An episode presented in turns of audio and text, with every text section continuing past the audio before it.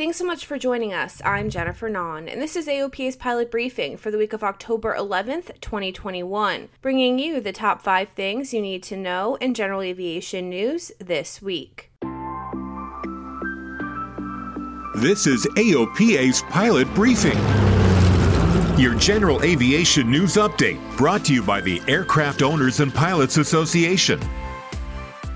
The FAA says glider pilots flying under visual flight rules should squawk transponder code 1202 regardless of whether the flight is in communication with air traffic control in a procedural change that will take effect November 1st. The use of transponder code 1202 for VFR glider flights not in contact with ATC was instituted in 2012 to differentiate gliders from powered aircraft flying VFR and squawking 1200. The expanded use of code 1202 to include gliders in contact with ATC was authorized in an internal FAA order updating elements of the National Beacon Code allocation plan.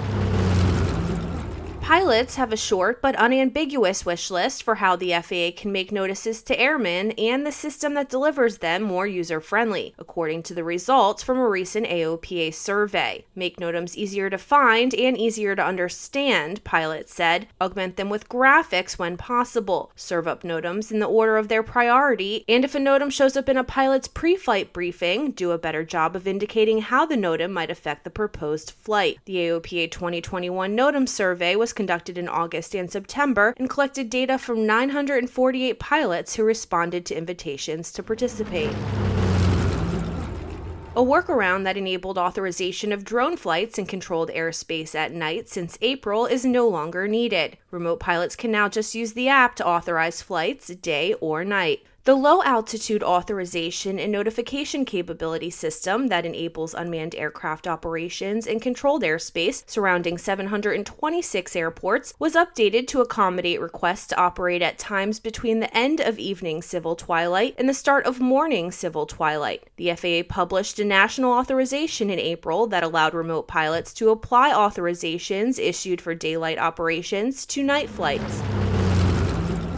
A General Aviation Air Force of single engine Cessnas and a Robinson helicopter descended on historic College Park Airport in central Maryland, helping transport more than a dozen Hispanic female aviation pioneers. Latina pilots comprised about 1% of the estimated 7% of certificated female pilots in the United States. Latinas in Aviation author and light sport pilot Jacqueline Ruiz highlighted the courage, determination, and zeal of 22 Latin American female aviators in her 20 2020 book and acted as MC during introductions for 15 of the pioneers who shared their aviation stories at the College Park Aviation Museum during the inaugural Latinas in Aviation Global Festival in Maryland on October 2nd. Virgin Galactic will seek a larger swath of protected airspace for future flights to the edge of space and make sure to let controllers know if they wander off course. The company announced that the FAA had accepted its proposed corrective actions following the agency's investigation into why the July flight with company founder Richard Branson on board stayed outside of the designated flight operations area. Those actions include updating calculations to expand the protected airspace for future flights to account for a variety of possible possible flight trajectories during spaceflight missions.